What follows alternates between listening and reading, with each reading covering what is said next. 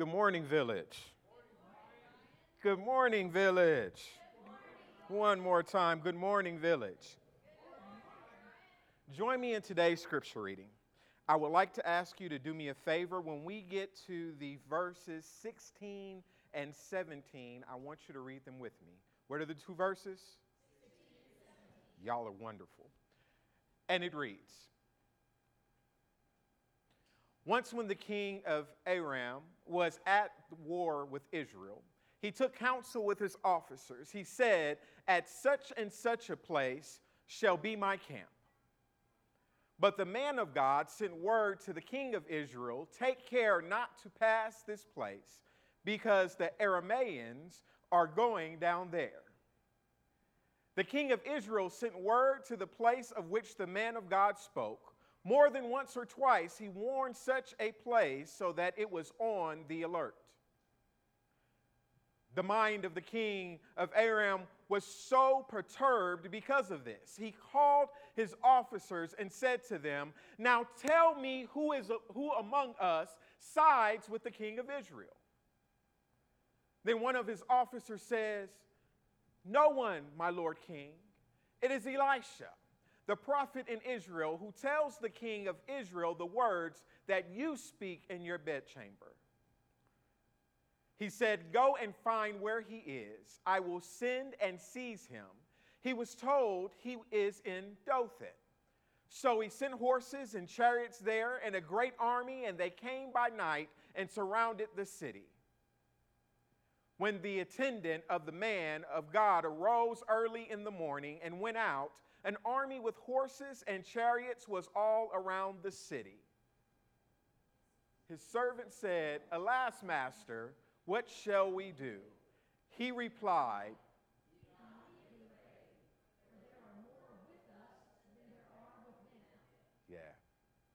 'Then Elisha prayed, O Lord, please open his eyes that he may see.'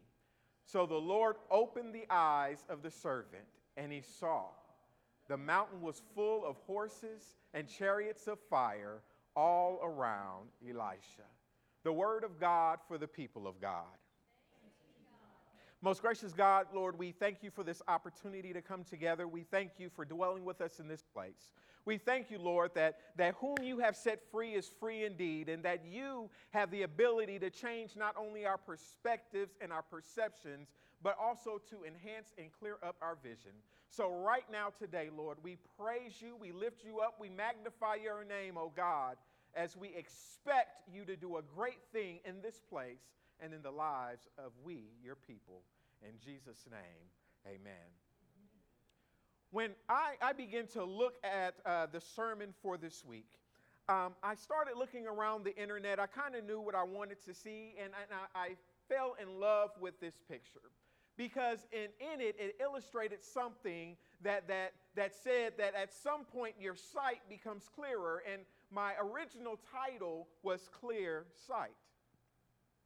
However, I could not, for the life of me, submit that title to be typed in today's bulletin or on today's slide. It just didn't seem like it fit well enough. And all of a sudden, this light bulb went off, if you will, or as some people would say, something told me that Clear Vision would be a better title for today's sermon.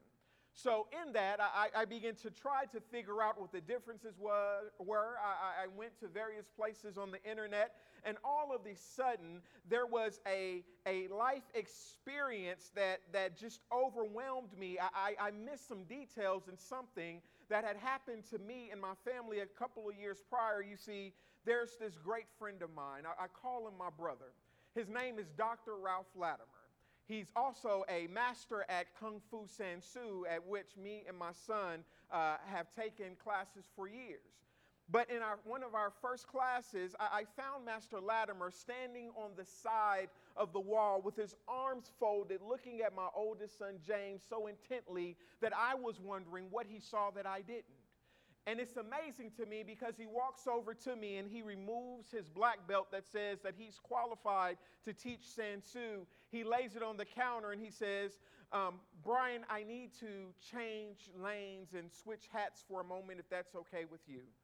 And I said, yes, sir, what's going on? He said, as you know, I'm not only an optometrist, but I also do vision therapy for kids. And in looking at the way your son's mechanics operate, it is obvious to me that between the age of 6 months and 9 months, there's a developmental thing that he missed. And that just blew my mind. He said, it's amazing because in looking at him, I can see that his vision is off, and we probably need to check his sight. Vision is off, and we need to check his sight. So he said, I'm going to call James over, and I'm going to ask him to do this, and he's going to do this. I'm going to ask him to do this, and he's going to do this. And by that, you will know that what I'm saying is true. So he calls James over and he asks him to do something very specific, and his body reacts a certain way. And I go behind Dr. Latimer just briefly because I don't really know him like that yet. And I tried to emulate what he said, but my body doesn't react the same. So I know there's something to what he's saying. And no, I'm not going to tell you what the exercise is because I don't want you to go to that person that you don't like and ask them to do it. And they say, see, I told you something was wrong with you. We're not doing that because then you'll blame me. But he began to walk him through these steps, and later that week, we brought James into Dr. Latimer's office, and we come to find out that this six-year-old boy, almost seven, had been seeing double all of his life. He had had no other perspective, no other way of seeing, so for him, it was normal. It was heartbreaking to hear this innocent child of mine, when he put on glasses for the first time, say, so this is what everything is supposed to look like. He learned to read, seeing double. He learned to write, seeing double. He was an excellent student, was student of the year, seeing double. And in that, I began to think, okay, if Dr. Latimer, as careful as he is with his words, used vision and sight in the same sentence, and it seemed like they were different, I might need to give him a call.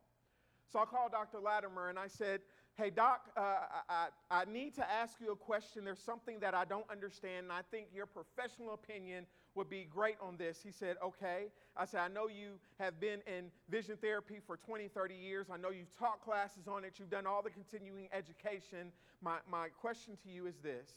What is the difference in sight and vision? And he said, son, I'm glad you asked me. I haven't seen him this excited in a long time. He said, sight is input. It's sensory. It takes in a thing and tells you what you see. It's how clearly you see. But son, vision is something different. Vision is something that encompasses all of your senses and brings them in to a place where they are decoded and they produce an output that sight alone can't do. Son, blind people don't have sight, but they have vision. It's all the senses coming together to gather information. It takes all of that information, processes it, decodes it, utilizes the whole brain, and produces an output. Developmental optometry, as he states, says that vision uses the entirety of the body. It uses the entirety of the brain. It works within the development even of your IQ. It allows us to know what a thing is, just not what it smells like or what it tastes like. So vision itself allows you to work through issues. Vision allows you to problem solve, to create. Vision is the totality of your senses at work together. It is the thing that allows you to see the big picture. Now, going back to our scripture, what we find is Elisha has had vision all along. He sees things that nobody else sees. He's able to bring out things that nobody else has been able to touch. In the words of one of the king of Syria's servants, he even sees the things that you say in your bedchamber. He knows all of your secrets, and he's never been here. So it's obvious that there's something additional that's working for Elisha. Elisha sees.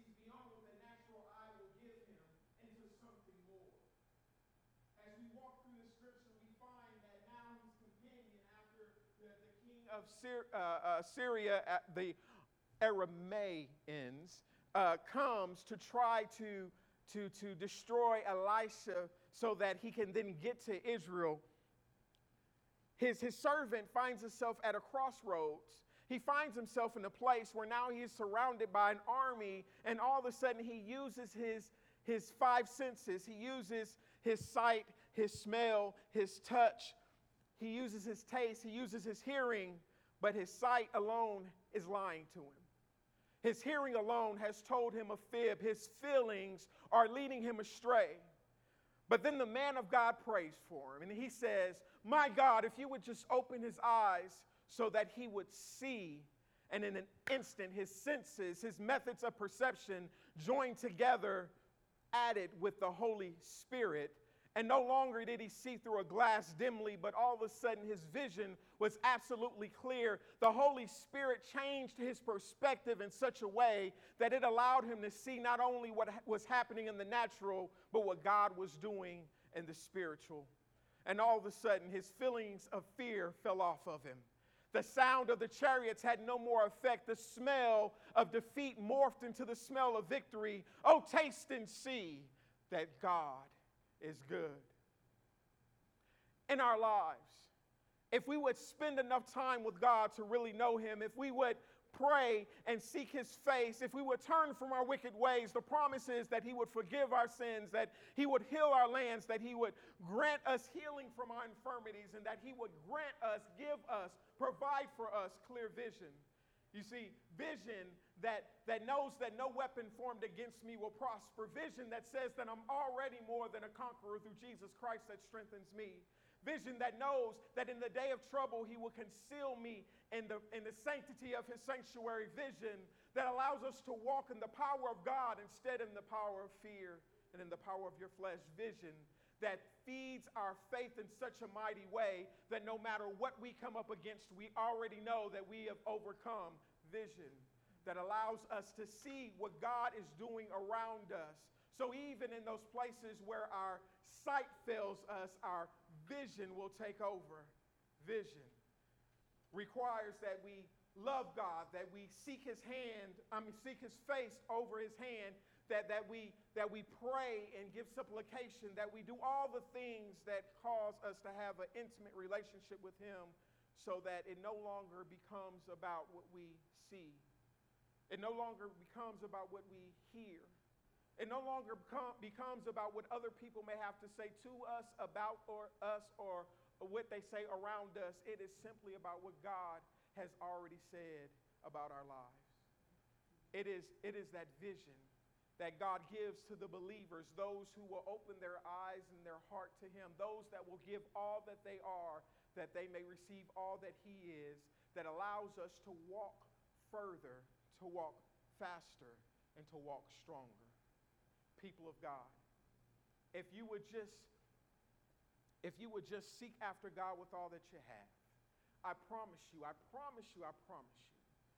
you would see a vision that is so much bigger than that which you have seen before, that you would experience a confidence that you have never felt before, that you will stand in a place where even when your senses abandon you, the Holy Spirit will come in and make the picture all make sense.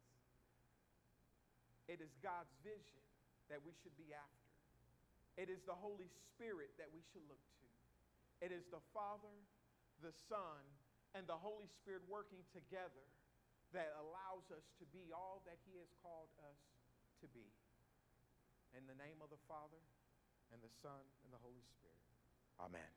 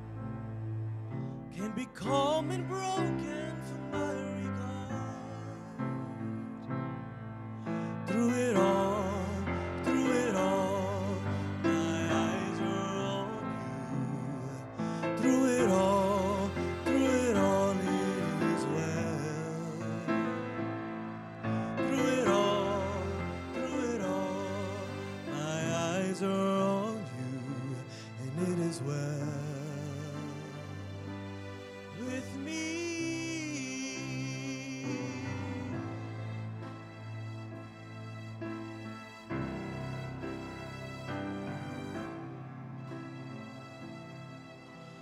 be it for me to not believe, even when my eyes can't see, and this mountain that's in front of me will be thrown into the midst of the sea. And through it all,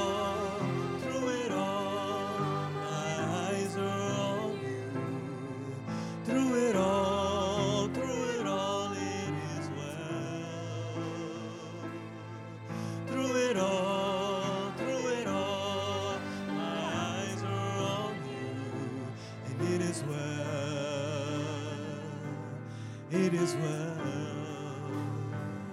So let it go, my soul, and trust in Him, the ways and when still know His name. So let it go, my soul, and trust in Him, the ways and when still know His name.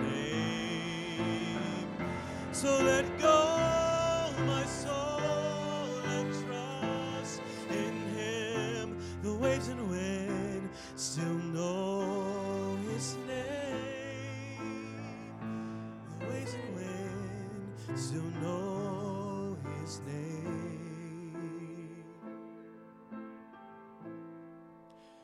It is well.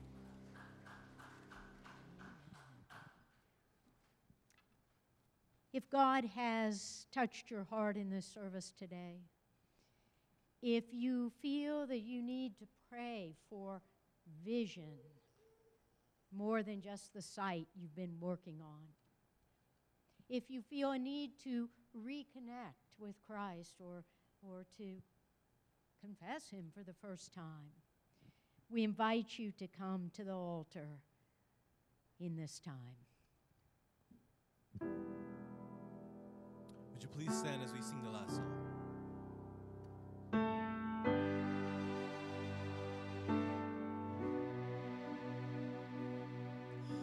From heaven you can hear, I know you're drawing near as I worship.